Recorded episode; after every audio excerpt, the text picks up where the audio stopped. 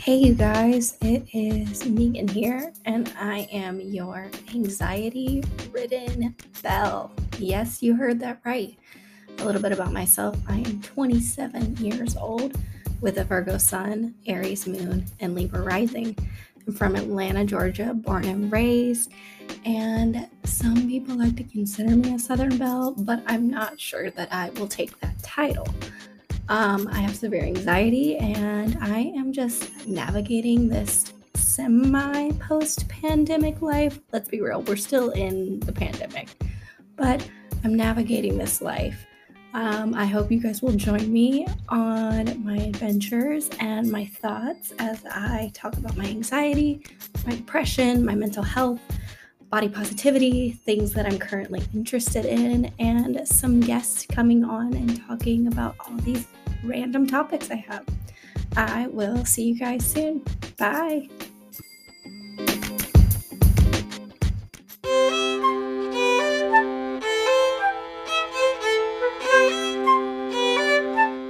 Hi, I'm Brittany Ross and I play the fiddle. I'm Catherine Flinchum and I play the pipe. And together we are Fiddle and Pipe. Two classical musicians who are reading and discussing topics beyond the staff. So grab a book, take a seat, and tune in.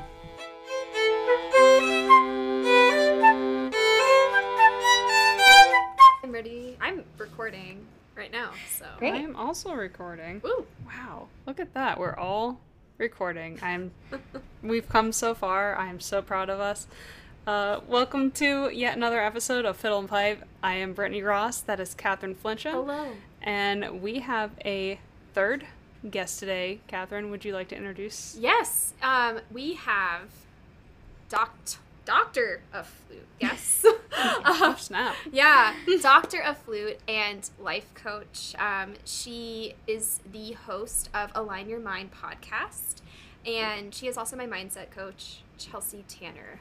Everybody, and you might know her as at Chelsea Tanner on Instagram if you follow her on Instagram as well. Thanks for having me. I'm so excited to be here. I didn't realize we were among a doctor. I have it to remind myself I've done stuff. I feel so underprepared. We just got our masters here. We're like, we're like, oh no.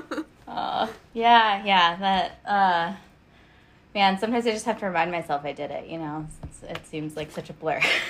I mean, you. To be fair, though, you finished your doctoral like studies like in the middle of the pandemic. Um, from what I remember seeing online, which yeah. yeah, I feel like that was like years ago, like a decade ago, like even five years ago was a decade ago. It feels like. Seriously, yeah. Anything pre like 2020, I'm like that was a different life. I don't know. yeah. hmm Yeah, I, I agree with that. Even the first part of 2020, I'm like, was that even real? Was that a fever dream? I remember being sick. that was pretty much it. But yeah, so we have Chelsea on today because she is a like life coach. Is that the technical term for it? Yeah, I think that I I prefer mindset coach only for the reason that I never tell anybody what to do. People think like, "Oh, you're a life coach. Like, tell me what to do. Tell me how to live my life." Like, I don't tell anybody how to live their life. Mm-hmm. I just sort of help them see what their mind is doing. So it's really, I think, a more apt term to say mindset coach. So that's why I use that sort of on my Instagram and on my platforms. But I'm like certified technically as a life coach. So whatever that means. yeah, I wanted to make sure because I know that you mentioned mindset a lot more than you do life coach. So that's why I wanted to like make sure like I got the difference because yeah, mindset I think is a little bit different compared to like life. I feel like life coach too could also be confused with like a therapist. Mm-hmm. So that would be Yeah. I mean, I think that everyone has their own definition of what a life coach is. Some life coaches really do like tell you like do this and I'll hold you accountable and we're going to just like push through and work through things and I'm sort of like I don't know you as well you as you know yourself, so you know what's best for you and I'm just going to help you see like what's going on in your thinking so that you can make really informed choices for yourself in whatever you're doing. Um, that can be, I mean, I feel comfortable coaching anyone on anything really, but I think it's it's more like yeah, I don't know. I just like that term. It narrows it down a little bit more. Yeah. Mindset. Yeah. So were you a flutist first, or were you a mindset coach first? Yeah, so definitely a flutist. I um, I picked up mindset coaching tools from different podcasts in starting like fall of 2019. Mm-hmm. And I was also that year I finished my DMA. I was also a, a visiting professor at a college upstate at SUNY Potsdam, and I ended up incorporating a lot of those ideas into my teaching. I just saw such amazing results for my students that I was, and for honestly for myself. And um, I was like, there's something to this that I think every musician should know, like every person. These are like basic human skills people should know. Um, Mm-hmm. And uh, so I went through a certification program um, and then, yeah, started my own business. I mean, I like how you still like do flute and everything like that, but you also like branched into this like other career field that I think is pretty important for musicians to kind of be aware of because when I look back at like music school, I don't really think about I think more about I I'm here I was here to study my craft, to learn more about flute, to get better at that skill, um, to expand my knowledge on, you know, specific parts of music. There wasn't much, you know, like okay, what should we be thinking in the practice room? Or how can we overcome our nerves on stage? Or when we're in studio class or in a rehearsal with a bunch of people like kind of watching you while you're playing a solo. It's there and even with like career aspects, um, I feel like there's not a lot of that learned or talked about. Or at least there wasn't when we were in music school and i just find it like very fascinating that like you took the initiative to kind of like go into that and like share that with other musicians i think that's so helpful especially for kids now that are in school or people trying to like you know navigate their careers um, especially during this time i feel like covid really kind of put us at this like weird limbo of what do i do now Yeah, totally. I don't think it's talked about in music school. I mean, I think the biggest thing we don't talk about is like the feelings of inadequacy. And no one really has an answer for that in music school. Usually it's like, oh, well, if you practice enough, you'll feel confident. Right? And as a person who practiced probably more than enough and still didn't feel confident, I was like, what's going on? Like, what is this missing ingredient that I like don't have that maybe they teach at Juilliard and I just like don't know it, right? Like, I feel like we always have this like, they must have taught these people something to feel confident and empowered when honestly i think the biggest kept secret is like everyone feels these feelings at one time or another right? Like every person on the planet has feelings of inadequacy at one point because we're humans right?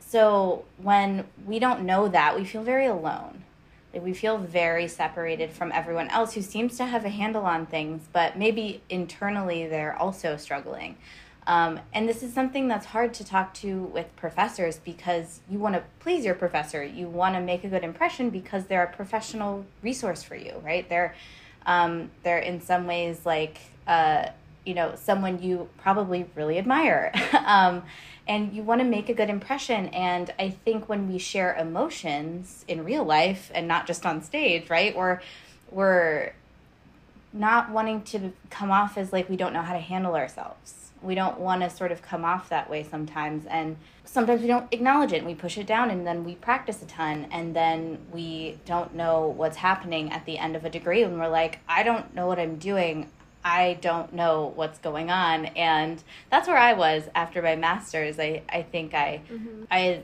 really worked a lot to you know do what my teacher told me in my masters who i love my master's program i love my teacher. But i think at the end of it i was so deep into like what would my teacher like that i didn't have my own opinions of my, my playing. And so i went to a music festival that summer and i was just a wreck i was like trying like to get every little last shred of validation because that's what sustained me before and without that i like didn't know where i was i didn't know how well i played like i i had no real like you know, concrete opinions of my own. I had sort of my teacher's belief in me, which was amazing. But once that goes away, then you're kind of left to your own devices. And I think right after school is when we experience that the most. yeah especially when because right outside of school is oftentimes when you're taking auditions and trying to get on your own two mm-hmm. feet. So it's a little bit of failure for a while. So it's hard to kind of get past that whole wow i have a master's degree in music. I've spent 10 plus years of my life doing this and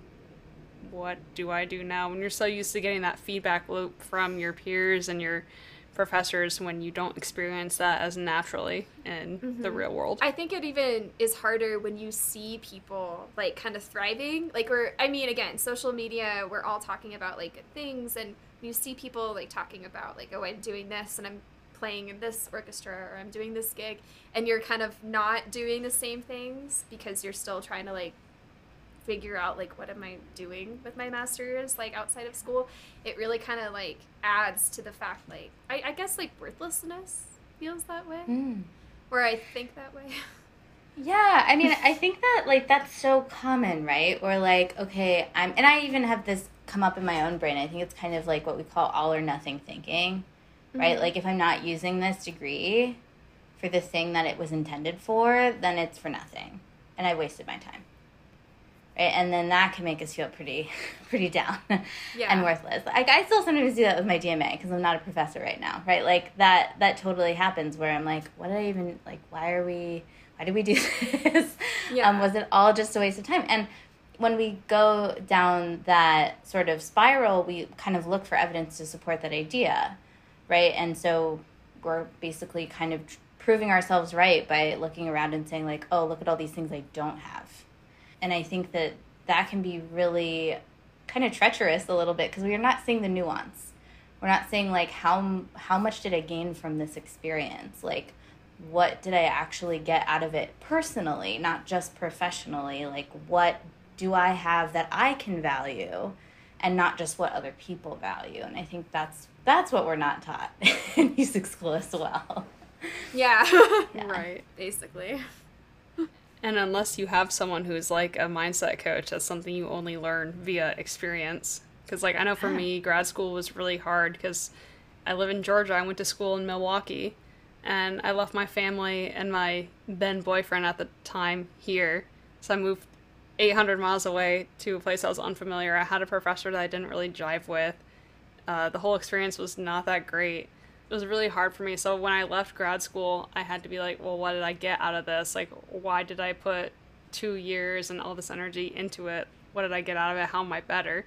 Just to justify it in my own head, just like to reconcile it, mm-hmm. that experience.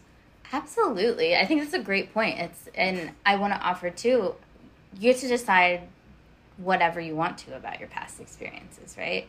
Like how we think of our past, if we think our past is a waste of time, like that's going to have an emotional effect on us now, right? Not in the past. So when we're really thinking about that, it's like how can I shape like how did I become a person that I like a little bit more now, right? Than than before through this experience. Like what did I learn? What skills do I have now that I wouldn't have had before? And what sort of resilience did I develop through a hard situation like that? I think it's always really important to sort of open your mind to that because sometimes we just chalk experiences up to like good or bad Mm-hmm. when really it's like, oh, actually there was like good parts of it and I learned this thing here. And it doesn't always have to be this snap judgment of a of a as a whole. It can be um, a bunch of different experiences put together and opening our minds to nuance is always a little more comforting in my opinion than just like overall judgments of, of life phases, which I think is tempting to do, especially when they're like broken up in degrees and with teachers and, Yeah. and different mm-hmm. things like that. Oh yeah.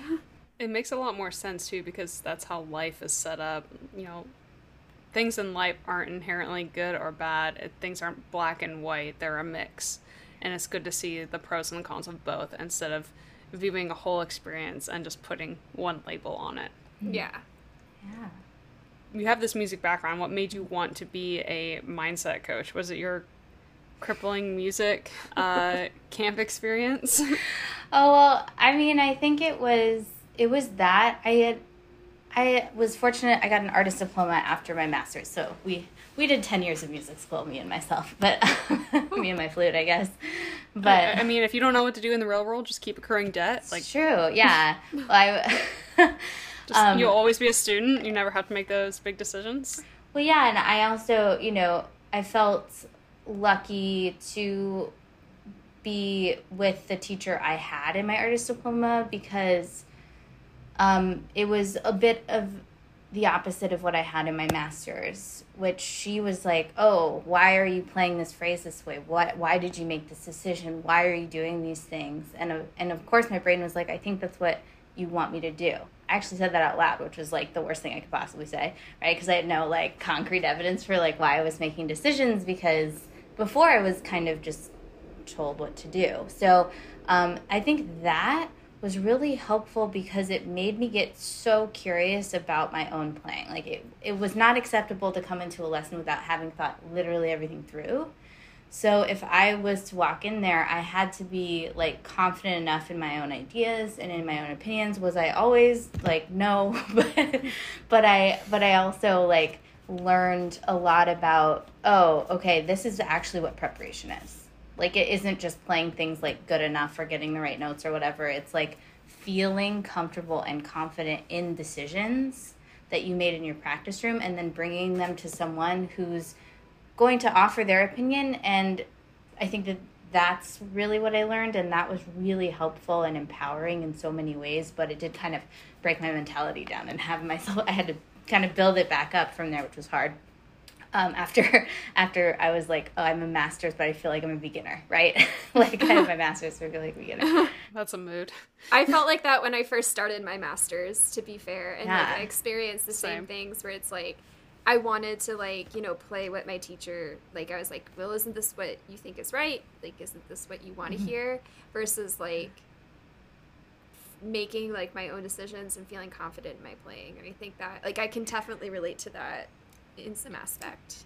Yeah. And so I think that that was such a different view. I actually ended up going to the same music festival, kind of like bookending that my artist diploma. So, and then I went back and I was like, whatever. Anyone can think whatever they want of me. I know what I think of my playing. You know, and I would like to be able to see that in the same environment was just really helpful for me because I was like, oh, like it's not my playing that's doing that it's like how i'm thinking and how i'm i'm feeling about it so um, that was really helpful to sort of just see and then i i went through a couple of years of just like hustling which was like teaching i was a like a, i filled in at um, penn state university for the flute professor there for a semester and then ended up going back to ut for my doctorate um, I did two years of coursework in one because I wanted to like speed it up, which was crazy. I didn't. That was a that was a workaholic kind of year. I ended up really realizing I couldn't sit with myself because I was so negative to myself. I was like, I have to have a podcast on, I have to be productive, I have to be doing something until I literally pass out. And wow, I feel called out. Okay. yeah, right. Yeah, I feel like I've been there. yeah. I'm like, here it was thinking it was just high energy. Okay. right and it was yeah i mean i think there's something to it too right? You're you have deadlines you have recitals you have i mean i was also the ta that year like there were so many different aspects to it. And then um, that next year i was i moved to upstate new york you know and just like in all threw myself into all these different environments you know all for my career. And then um, i ended up you know applying for the tenure track professor job at suny potsdam but i was i was in that visiting job. And they ended up not granting me a live interview for that job um, and they didn't take into consideration that i was already there.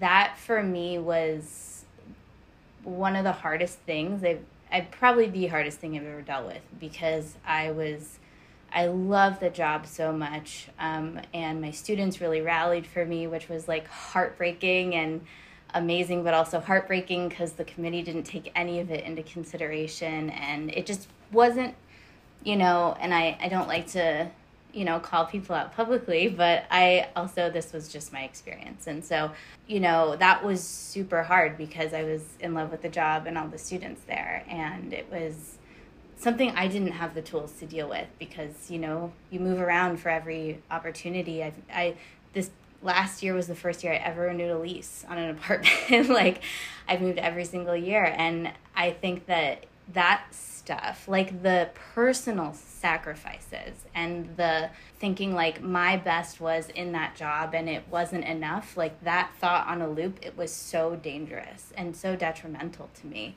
You know, as it was happening, I'd sort of just found life coaching and I so I really threw myself into it because it gave me tangible stuff that I think when I tried to talk to a therapist about it, I didn't quite get to a place where it was like a tangible, actionable thing that I could do, or I could see my mind, or whatever it was, and how I was thinking. And, you know, so that's kind of how I got into it, which is not like a, a fun story, I guess, but I definitely think it's one that so many musicians can relate to musicians who don't get tenure in an orchestra and win a job or you know people who experience that kind of rejection on a level that they're not prepared for, right? Like, I think that it's really hard to then value yourself after those experiences. And that's sort of what I've been trying to do for myself. And um, really knowing all of these mindset skills have helped me so much. And I've been just trying to give them to as many people as I can. So, mm-hmm. yeah, that's sort of how I got into it. So it really came more from like a place of need where you were like, I am trying these avenues, like therapy, for instance, and they aren't working, and this is more like what I want. And then you're like, I wonder if other people can also benefit from this. Yeah. And not to say hmm. that therapy isn't amazing. I also am in therapy. I'm a huge advocate for it too, right? Same. Um, and I think that there's you know, a place for both of them. You know, I think therapy deals with more a lot of past stuff. That coaching is more like, what are you thinking now and how's that affecting you? Um, you know, and I think that, and how is that affecting your future as well? You know, so I think it's there's so much room for all of it, um, and they can definitely work together. But I think, yeah, it's hard to to navigate all this stuff because um, you only see the people playing the recitals and getting invited to things and like getting the jobs on Facebook. You know, it's uh, it's really hard to you know still value yourself value yourself even if you're not in the position of some of your peers. Yeah. So that's and that's kind of what drove me into going into mindset coaching was because I was feeling that a lot at least within not so much in 2020 but a lot more in 2021 and when things were semi getting back to normal when everyone was getting vaccine and more opportunities were being opened up again. And I was experiencing, you know, failed auditions, not feeling like I was getting, you know, I was feeling underappreciated. I was feeling, you know, I was seeing everybody putting out these awesome things and I was kind of in the same place and felt very stuck. And I am doing therapy and I did therapy for many reasons, but I noticed like I needed to change also something like in my own current mindset with like where I am today with my from like my flute playing to like my career outlook and like where I am mentally and how can I get away from, you know, feeling and seeing like all these things and feeling negative and stuck. That's what attracted me to doing mindset mindset coaching in the first place. And yeah. It's been really good. it's been really helpful, I would say. Are you saying that because your mindset coach is here with us, or? no, I, I, guess like I'm saying it because like now, especially, I think it helps also that I'm not as crazy busy as I have been this whole entire spring semester that happened a few months ago.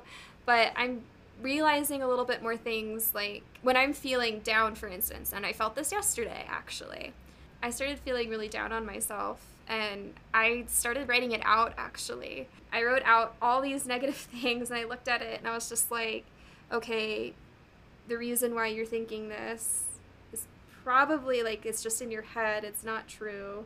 And trying to like shift, you know, all these like I'm I can't quite think on top of my head what I was thinking yesterday, but I was just like kind or of. if you're like you're feeling this and this is why you're feeling it, yeah. and this is what we can do to like make the situation better to rectify it kind of thing. I was just being a little bit more yeah, I was kind of just like shutting it down and being like, okay, why are you thinking this way? And Mm-hmm. I don't know. I just realized I was a little bit more in my head than I thought. so You? No. me? What? Never. Never. Yeah. So, do you specialize mostly with musicians, Chelsea, or is it pretty? Do you deal with other careers or other types Yeah. of people who are non-musicians? Absolutely, right? So this is I mean, I'm focused mostly on musicians. Most of my content is aimed toward musicians because that's what I know and I have a lot of feedback with people saying like, "Oh my gosh, you're in my head." Like, I felt exactly this way, but no one talks about it, right? Like, I think I can speak well to people who have gone through music school because it's a unique experience that, you know, if you know, you know, if you don't, it's it's hard to know.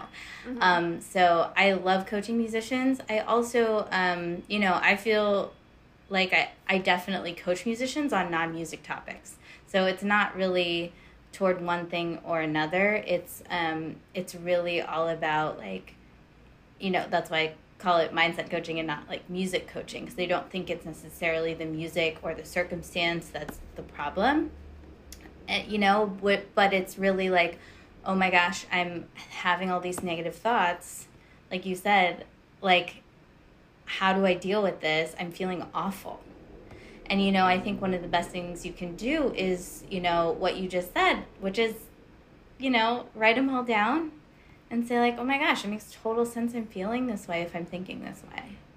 it's just it's a nice little relief. You just word vomit it all, and everything that's building up in your head. And I don't like writing, to be very honest. I I think I've just gotten lazy because I'm so used to typing and texting things out. But like I physically like wrote it out, and I was just like, it was really hard at first because I was like, I don't want to write this down.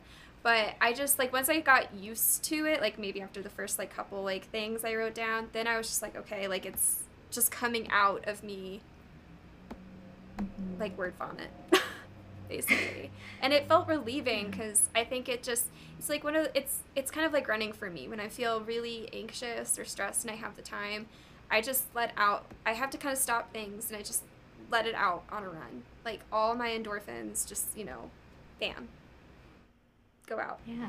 and I think it was the same thing in that instance what I did yesterday because I was feeling really because I was like not expecting to feel as crummy as I felt um, yesterday because I didn't want to. I wanted to watch the Avs game and be like, "Go Avs!" Um, hockey, sports. Anyway, Yay, sports ball.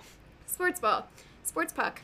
I wanted to like you know enjoy that time, and I was feeling really bummed out, and I didn't want to feel bummed out and crappy for the rest of the day. I didn't want like one conversation to like let me down, so letting it all out just felt like a relief in some Yeah. shape, way, form.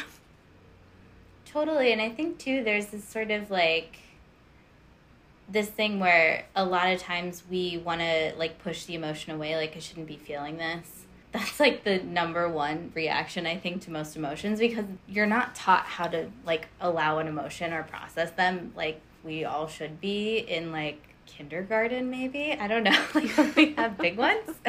We're Right. really good at repressing ourselves yes. and dismissing.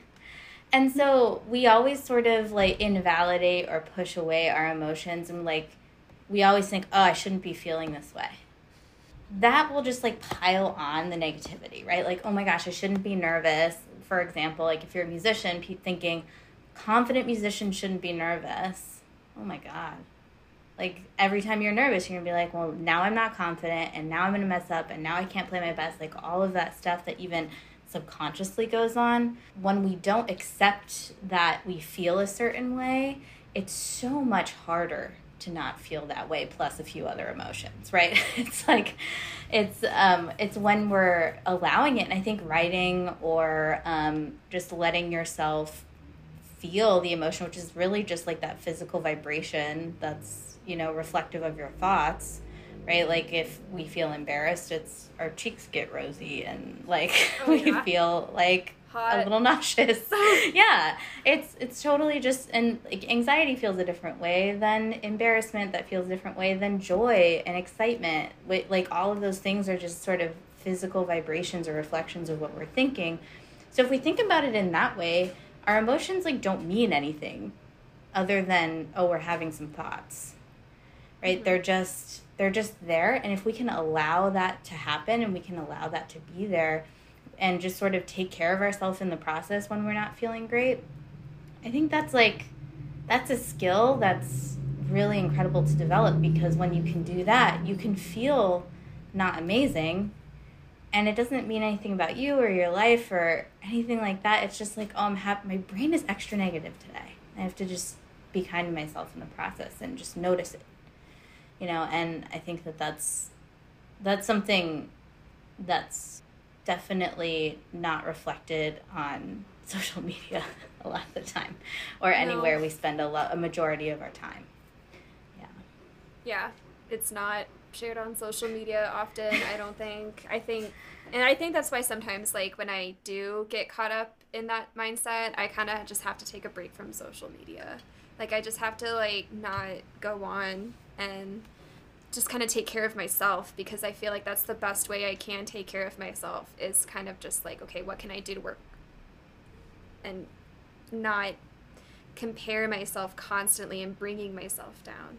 What can i like work on and you know enjoy about myself or like about myself and accept? Totally. I think that yeah, I think that self care is like way more than bubble baths and like it's way more you know external things. Hot yoga. Yeah, right. yeah it's like if you want to go to yoga, great. It's going to change your physicality a little bit, but if you're not sort of treating some sort of underlying issue of like what are you thinking that's causing all this stuff, right? Like if you're not sort of investigating where like the root cause of these, you know, thought or feelings and like this action maybe you don't want to be taking or this stuff that's happening um, I think that you know we miss such an opportunity to get to know ourselves and how our brain's working, but then also we can't we can't change things that we don't understand, right? Like we can't fix our refrigerator if we don't know what's broken in it, right? We it's just like not gonna happen. It's like when you try to fix your mental health and you don't go to therapy or you don't take medication that might be recommended for you. it's interesting because we always think like, oh, the X, and that's capitalism, right? We always think like, oh, this Peloton bike is going to make me happy, you know, or this like, if I can get to this place or this destination, then I'll stop feeling negative emotions, and like that place never happens. Which I guess I should say spoiler alert, but like we'll always have like thoughts that create feelings both negative and positive, and like it's really in how we help ourselves deal with that is is what I am always interested in because then you can be happy and excited now. You know, you don't have to wait to um, like give yourself love and care now. It's my plug for self care. it's Well, important we're pretty big on self care yeah. yeah definitely here, at least. Yeah.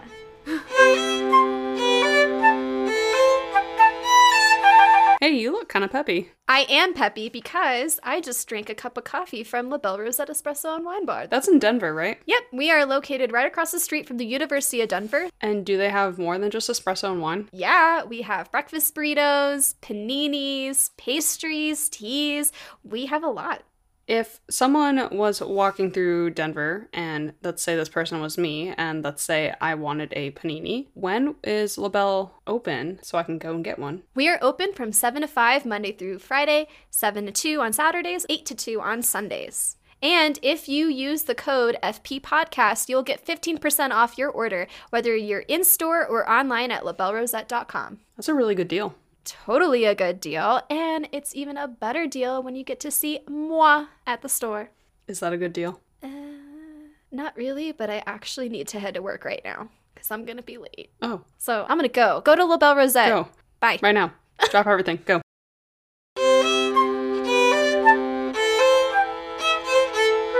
What would you recommend for musicians?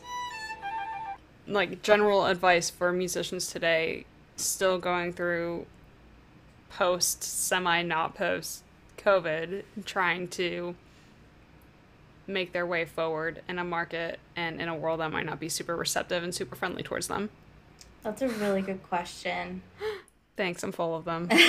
um, I uh, So I'll just say the things that have helped me because I'm I'm personally I'm not affiliated with an institution. I don't like work for a school and I'm not in an orchestra. Like there's that's and I think that 25 year old me would have been like, oh my gosh, so you didn't make it, right? Like you didn't do the two paths. Like what are you doing? And I think that everyone says you define success, right? Like you define your own success, like success is an opinion, but I, I think that's really true. But I also think one sort of little nugget that I think has helped me, even as I still like take I took an audition in March, right? Like I'm not I'm not inactive in flute anymore, but I think it's the idea that you can be good enough to win an audition and not win it. Right? Like everyone makes failures and different thing or failures or rejections and you can put those in air quotes, right? Like whatever but just mm-hmm. for time's sake, we all know what I mean by those, right? You know, not advancing an audition, whatever it is, you you don't have to make that mean that you're not good enough or you weren't good enough to win. Right? Like that's optional. Like our brain automatically might do that and say like, "Oh my gosh, you're not good enough. Let's not do that anymore because this is really painful and we should just like stop." That's what our brain's doing, right? Like it's trying to discourage us because it's an emotionally painful yeah. experience sometimes to go through an audition. Well, pretty much every audition. Yeah. Even even if you win, I feel like I I feel like there's never really an audition that every you know even if someone wins they're not going through several rounds of auditions feeling incredible throughout the entire process i think that that mm-hmm. nuance should be stated because i think that sometimes our emotional expectations or how we think we should feel like dictate what we think of ourselves like oh i should feel confident by now right if i don't feel confident then i'm not yeah. a good musician or, or whatever that is right so i think creating space between like the facts of the situation, which is like you weren't chosen, and then like what that what your brain is making that mean about you. Like totally different. Yeah, I think I've fallen into that trap way too often, especially with auditions, because I always like tend to think about, oh, when you hit this audition, you should be this confident now, or you should be in this place now with your mind and your playing and all this. And when that audition actually like happens, I don't feel exactly that way. I feel like the opposite. I feel nervous. I feel stressed. I feel and I felt this way a little bit when the last audition I did. I was just excited to get it done with. I just remember sitting like in the warm-up room when they finally like took me away from like the main flute room into a private practice room and I just remember like sitting there and I was gonna go over some things, but in my head, I was just like, I'm just ready to get this done with. I think I had all these expectations of how I was supposed to feel when I got to the audition. Like, I'm gonna sound my best. I'm gonna do amazing. I'm gonna do this. But I was like nervous and stressed, and I was like, I was happy to be there and to like get the audition, like to do it but I was just so ready to be done and like drive back home and get coffee. Like that's all I thought about. I was like, I can't wait to like go to this coffee shop that I saw on the highway and just like get a latte there and drive home and blast whatever freaking music I want. Like I just can't wait to go home. And I don't know, like I, I kind of felt that way and I felt fine, yeah. but I always like tend to put myself in this trap that I'm supposed to be at this place, this specific place when I take this audition. And I don't know, I kind of like thought to myself after the audition, even if you made the position, would you feel the way that you expect it to be? Would you felt like, oh yeah, like I feel super confident and stuff like that? And I don't know, I just I put way too much expectations on myself. I think it's interesting, right? Because we're we're kind of not like this is the stuff that isn't talked about in master classes, right? It's like not talked about at all. right? We're talked we we talk about visualization of what's it going to be like on the day, what's your eating habits, like all the preparation beforehand, all of that stuff. It's like what do you do to help yourself? Do you listen to music? Well, like what's your process? All that stuff, but I think that even if you tell yourself like, "Oh my gosh, I expected to be nervous." That means I'm on the right track. Like that's a totally different way of looking at it that could Mhm. literally just be like, "Oh my gosh, yeah, nerves. Duh, I want this job." Of course I'm going to be mm-hmm. nervous and I prepared for it for 6 weeks, right? And so I think that when we can expect that and and sort of help ourselves through that in in certain ways, we can be present in a way where cuz to just paint a picture for our survival brain, like we are literally on a stage in front of a group of people who we deem like a higher status than us, right? Like we want to get into their orchestra, so and we probably respect them a lot. We're putting ourselves outside of the group by being on a stage. They're literally judging us that's our their job, and rejection feels so bad to us because like thousands of years ago if we were rejected by our group, right? In like we would die in the woods alone. Like that's why it feels like life or death so many times. So when we can see that happening, our brain, of course, is like, well, we probably just shouldn't be here. We should just get this over with. Like, we don't really want to advance. Yeah. Right? Like, I really just don't think it's a good idea. It's like a defense mechanism in a way. Like, Totally. Your brain's like trying to help you mm-hmm. survive. At least that's what it thinks, right? Brain's like, if you stay here, you're gonna be eaten by a lion. So we should just go home. Right. We should go to the coffee shop where it's safe and people aren't judging us actively, right? no lions there. yeah. no lions, just lattes. no.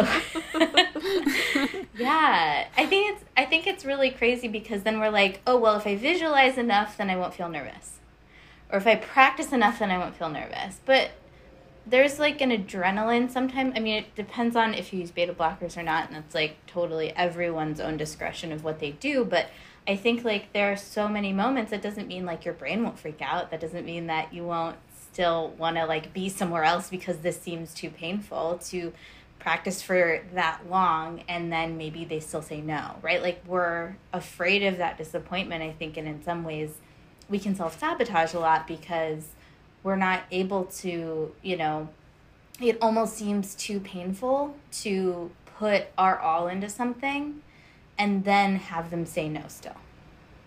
Mhm. right? And that is Yeah. painful right? Like i'm not i'm not gonna say that it's not but i think if we're if we know how to handle that disappointment and we still like and my podcast episode this week is about having your own back and that's all it is. It's like the back end of an audition right? It's like what what how do you talk to yourself after like that is the most important thing because if you make it mean you're not good enough and you should quit and like all these different things then the next audition is going to come from that place. You're going to prepare for your next audition feeling really defeated instead of saying, that was their decision. And actually, I still think that I have a lot to offer, and they just didn't choose me today. That's okay. And you can reflect mm-hmm. on your pra- practice and you can reflect on your process and critique it if you didn't feel comfortable on stage, but you don't have to like call yourself names. You don't have to say like oh it was such a waste of time or i was so lazy and i should have practiced more right? Like that's not necessary. What we want to do is just have our own back and say actually i can still i'm still good enough to do this job. Like so most people who audition are good enough to do this job you know what i mean? I think um, but i also think that um, treating yourself and being on your own team after is super important because it's it's what will sustain you and make you resilient instead of feeling super defeated. Yeah. It's really interesting how many fields you can apply that to as well. Yeah. Because, mm-hmm. like Catherine, I'm a runner as well, and I've started doing really long distance races. Like last year, I did a 10 miler, and I have ambitions to do like a half marathon and a marathon in the near future. And it was so hard to get out of the mindset of not being happy with the times that I got instead of just being like, wow, I did it. Look at what my body is capable of. Look at like what I'm mentally capable of. Look at how like healthier and happier I am instead of being like, oh, uh, you should have exercised more. You should have practiced more. Like, why are you not doing speed trials?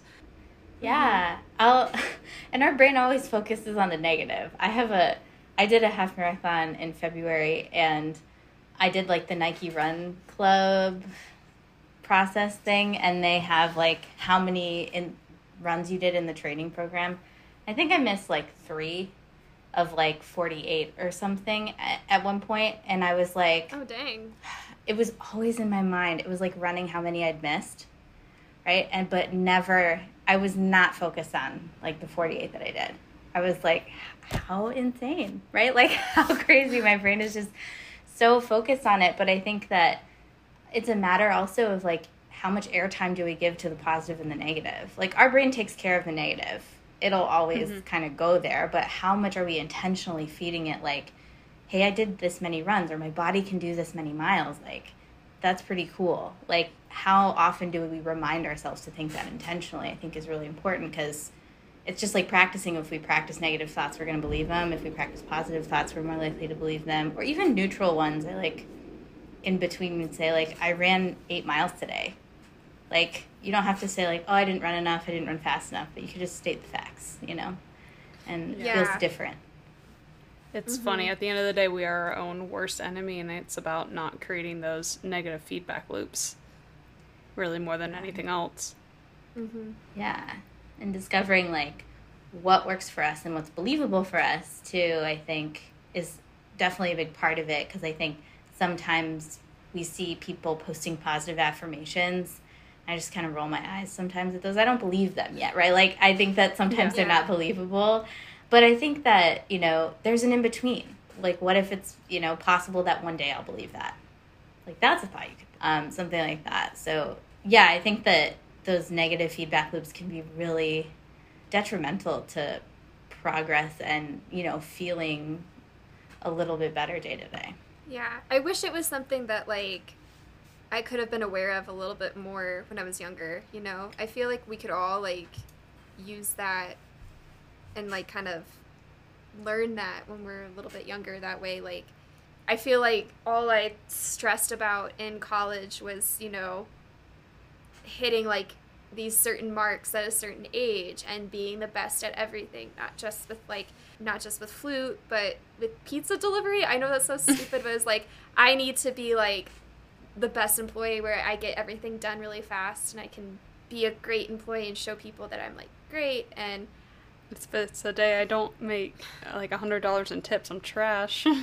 Yeah, or like like running for instance. I ran seven miles yesterday. I should run seven point two five like two five miles the next day, not five. Hmm. Like always like trying to like one up one thing after the other. And I think it just got to the point where I was like burning myself out and I feel like I didn't really know how to handle it and I didn't know how to like really work it out and, you know, kind of accept like, hey, these things happen mm-hmm. it's okay. Um, I wish it was like taught a little bit more. Like, I, Yeah. I guess like in schools, like how can you be kind to yourself after you play a recital? How can you be kind to yourself after you run a marathon or run a 5K? Those kinds of things.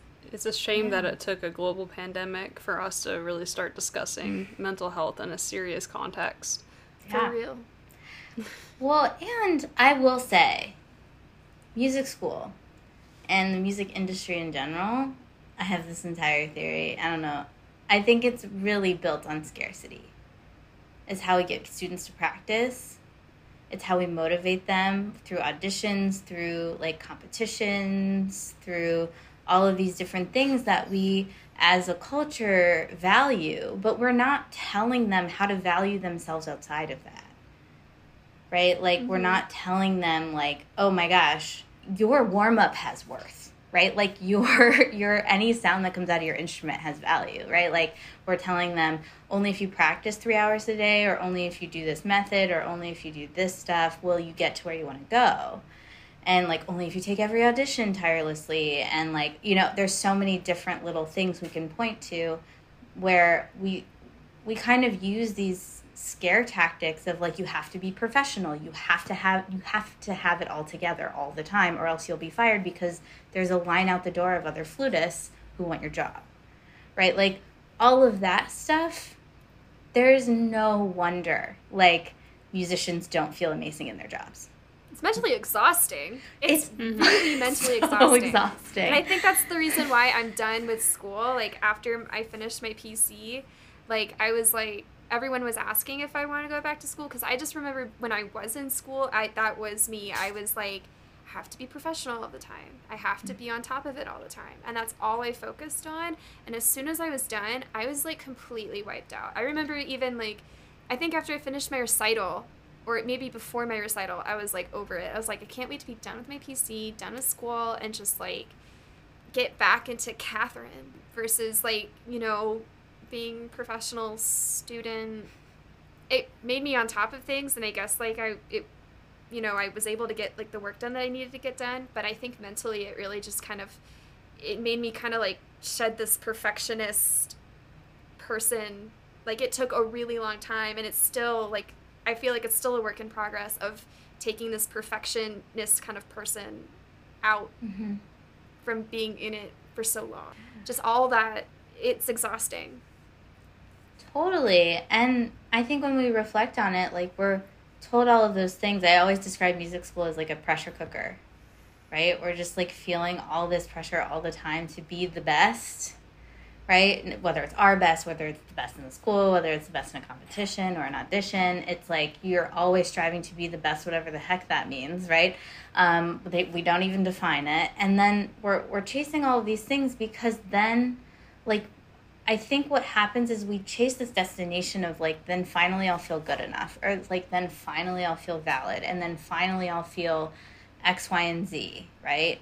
Like, the reason that we do all of that stuff isn't because we want to torture ourselves, right? It's because our brain thinks it'll be better there, like, once we do mm-hmm. all these things. But when we get there, and I think this is what happened to me a lot, was I get to the big festival I applied for and I feel terrible. And I'm like, what the heck? Right? Like, I was just like, are, what is happening? don't people who go to this festival feel amazing? Right? Like, don't they feel so confident? Right? And I, I just like don't, I didn't understand it for a long time, but it really is about how you think of yourself. If you believe all this stuff that you're not valid or worthy until you have a job, then you're going to spend your life trying to get an orchestra job. And do you want that to be the reason why you do that?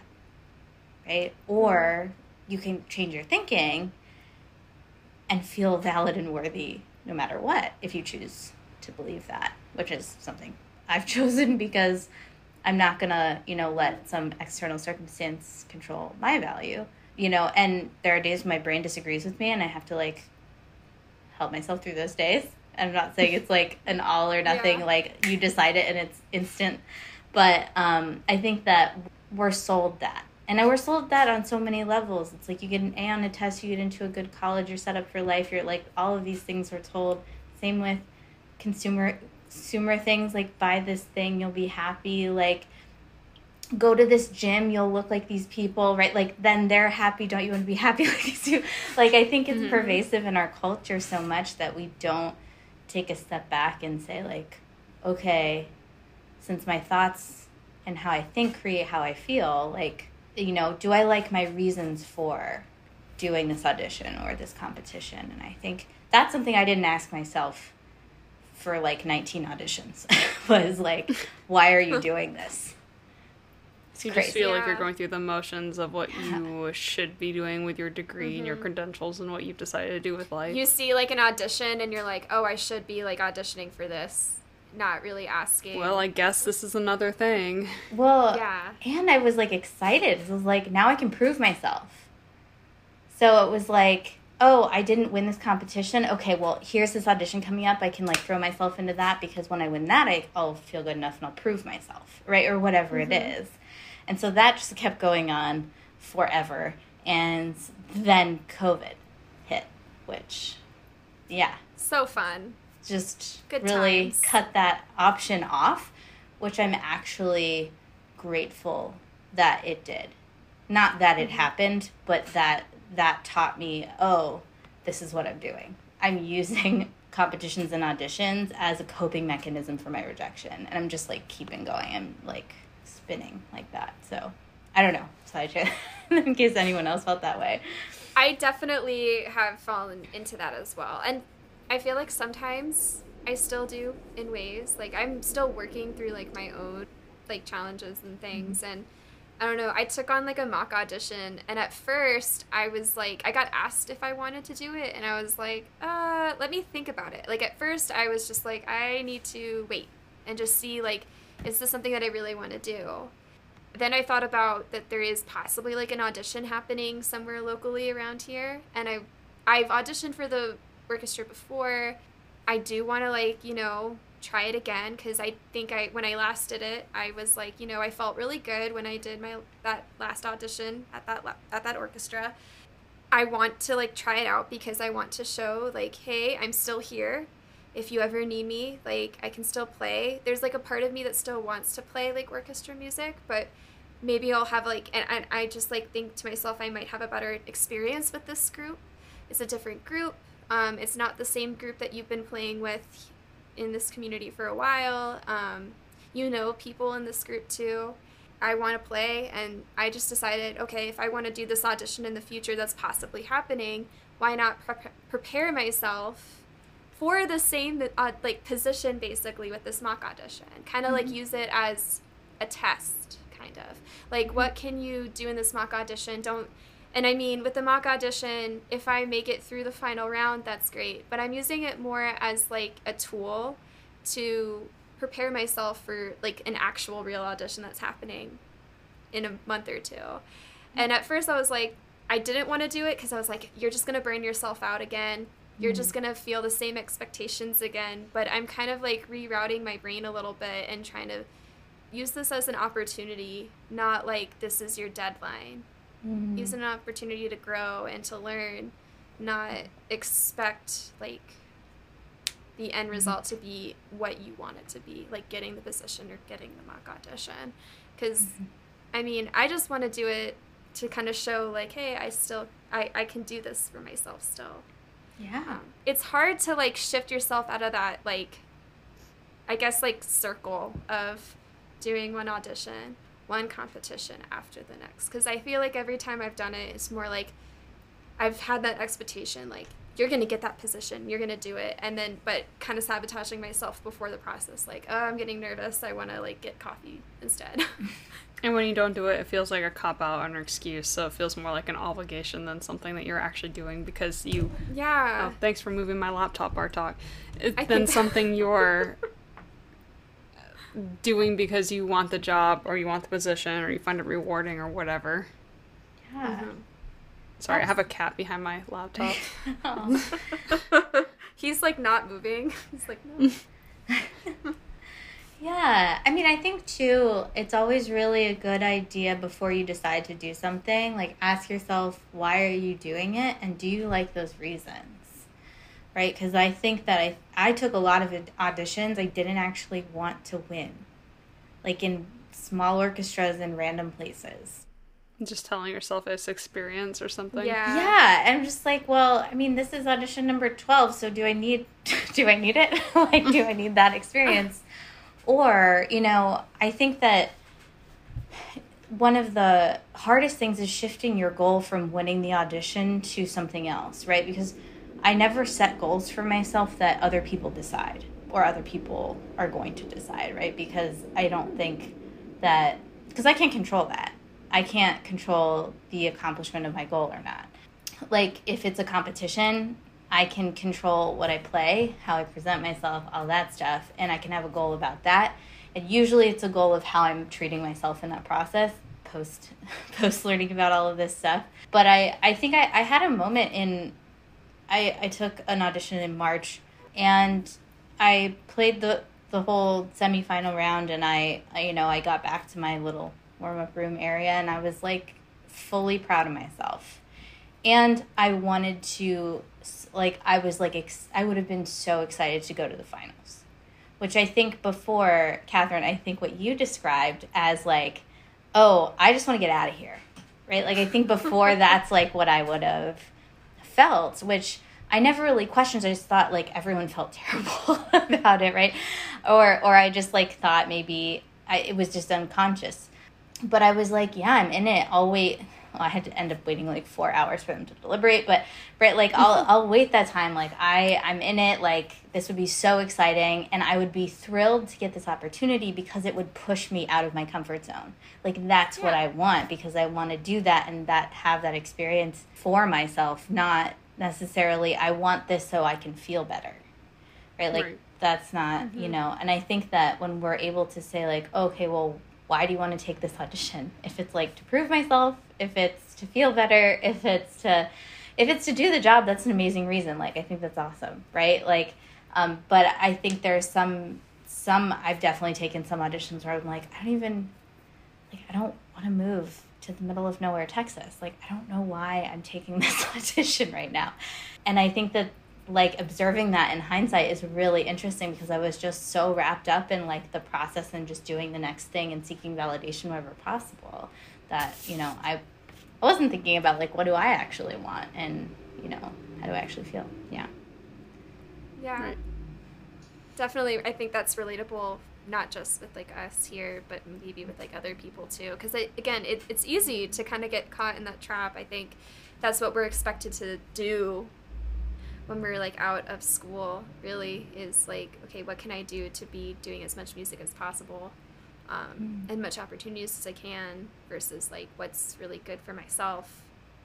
Um, so yeah, Yeah. I think that's really relatable with many Yeah, and I think it's listening. Yeah. well, and and I think it's in any field too where um, Mhm. you're wanting that destination or that promotion or that thing, and then like, you know, maybe you get it and you still don't feel good. And you're like, why don't I feel good still? right? And it's like, oh, maybe it wasn't the job. Like maybe it's how I'm thinking about myself or talking to myself or treating myself or whatever it is. You know, I think there's that happens in so many cases where we're we're basically told to like strive to be the best all the time and that'll be fruitful for us but it won't necessarily make us feel good you know Right. um, unless we have some thoughts that accompany that and make us feel good yeah One thing that I wanted to ask you we are also a book podcast. A lot of what you're saying is reminding me of Atomic Habits by James Clear. yeah, that's what I was thinking. I was wondering if you had any book recommendations. well that's an amazing book i i love that book obviously um oh this is hard Putting you on the spot. People ask me this all. Let me just like look at my bookshelf. Okay. okay, I would say um, the first book that really like changed a lot for me was Mindset by Carol Dweck. That one was just all about growth mindset, and I, as someone, I always thought of myself as not as smart as other people, like through high school and through college, until I just decided to like see what would happen if I studied my hardest, and it maybe took a little longer than other people, and I think it's so important to know the difference between a fixed and a growth mindset. Um, so that's one that I highly recommend. Even if you read like the first half of the book, you get so much out of it. Like it's not. It's one of my favorites. One of my the most impactful books I've read is Untamed by Glennon Doyle.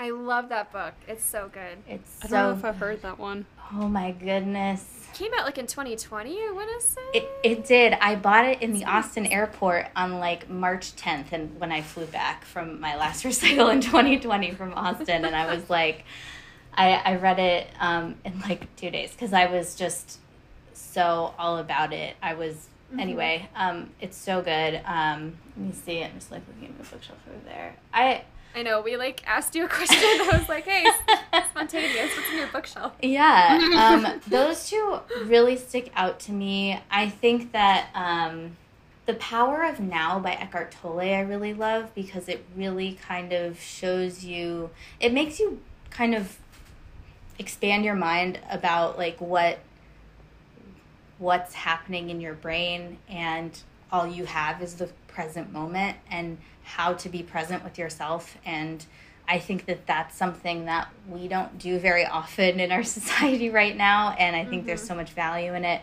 That's something that i always had trouble with because my negative self-talk was just literally like uncontrollable awful. So that is something that really helped me kind of build that relationship with myself and like mental environment where I can just like sit with myself and it's no big deal and I'm not automatically just kind of mean to myself. Yeah, so those three I would say, for starters, Yeah.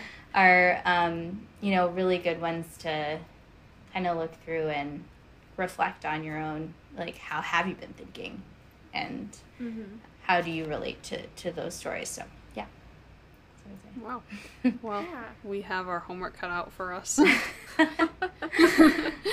Yeah. And you'll be joining us again for Yeah. the practice, which I rem- noti- I remember I noticed on your Instagram because you mentioned. I know that you did a few reels last summer with like books that you Mm. recommended for people, and the practice was one of them.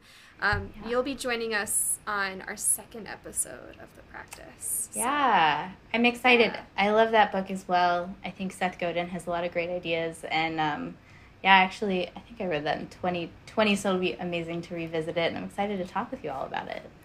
yeah, Yeah. that'll be really cool to have you It'll be on. exciting. I feel like I've learned a lot from this conversation. I have a lot of a lot to chew while I'm bringing Figaro to the vet. Yeah. yeah, absolutely. Chelsea, did you want to plug anything before we leave? Um, I guess would be my Instagram. It's at I think it's at underscore Chelsea Tanner. So at Chelsea Ah. Tanner. Unfortunately, was taken by some other amazing, probably amazing person named Chelsea Tanner. Um, and uh, I have a podcast called Align Your Mind. Um, I'm also a one-on-one mindset coach. So if this whole conversation, ugh, whoa, if this whole conversation resonated with you and you're like, how do I do this stuff? You can, you know, DM me on uh, Instagram or my website is chelseatanner.com and you can find out more there. Cool. And we'll put all that stuff in the show notes. Yeah. yeah, I can Cool. do that. I can do the thing. Uh, do you want to? Should we plug our own stuff real quick? Oh yeah, if you want to follow us on Instagram, we are at Fiddle and Pipe, and our personal Instagrams, mine is at Cat Flinch Flute, and Brittany's is at BM Rom, BM Ross Music. Wow, words. Wow. But All those. struggling. It's okay. You can also find us on Facebook at Fiddle and Pipe Forum. If you like what you hear and you want to contribute to our podcast, you can find us on patreon.com slash fiddle and pipe. And you can sponsor us and you get little things like extra podcast episodes and outtakes. Here's a preview from our newest Patreon episode. Colorado. Oh my God, we're getting a QuikTrip here. Wait, y'all don't have Quick, QuikTrip? no, they don't exist here. We have 7 hell? Eleven. Yeah, 7 Eleven and Come and Goes. Come and go. And Come is spelled K U M. Yeah, I'll show you a come and go. Uh, But yeah, we we have 7-Elevens here. We don't have and like Sinclair's, we don't have QuikTrips. But they're building one like I want to say maybe mm, 20 30 minutes away from my house. And you know what? I am going to go ham on a freaking corn dog. I mean, you could do that at Come and Go. See, the thing is is that come and goes Get it? are not really here Penis? in where I am, okay? I know what you said. I know what you meant. there are no come and goes there. they're out more in the country. Like they're they're more the outskirts of Denver. Ah, so you only come and go in the country. Yeah, you only come and go in the country. and and we're getting a Buc-ee's, which I think you still need to go to a Buc-ee's. Haven't been to one because I think the closest one is Calhoun. out a ways. It's Calhoun basically. Yeah. It, Yeah, Calhoun's like an hour away from me. just go. Well, I'm not gonna just drive an hour to go to a glorified gas station. It's not just a gas station. Maybe there's one on the way to Asheville. You can check and see. Let's find out. Let's see. what highway are you taking? Are you taking 75 north? I don't know. Let's see. If you take 75 north, you're going to freaking Buc-ee's. hey David, can we make a pit stop? You at should Buc-ee's totally go! Get some gas, park your car, look at some grills. s- Get, Gr- what? get some meat. Wait, what? Get some meat. Get some Dippin' Dots. buy some shoes. We don't even need to pack for the trip. Just get everything we need at Buc-ee's. Yeah, get some coffees, some paste. They have some pastries, and the pastries looked really good. Like actual pastries if I went to a coffee shop. I'm not kidding. I mean, are they whole wheat though? they might have them whole wheat. I don't know. Me either. You can rate and review us on Spotify and I want to say iTunes. That's so old. Apple Podcasts. oh my god, where's my brain? Isn't it the same thing though? Like I don't know. Yeah, I think iTunes turned into Apple Podcasts. Yeah, same thing. Uh, you can also share our podcast to a friend and help us grow. Thank you so much for coming on, Chelsea. We appreciate Yeah. it. Of Yeah, course. this is fantastic. This Looking super forward to reading the practice with you. Yeah, Yeah. same here. Thank All you. right, and I guess we will see everyone next week. Woo! Bye. Bye.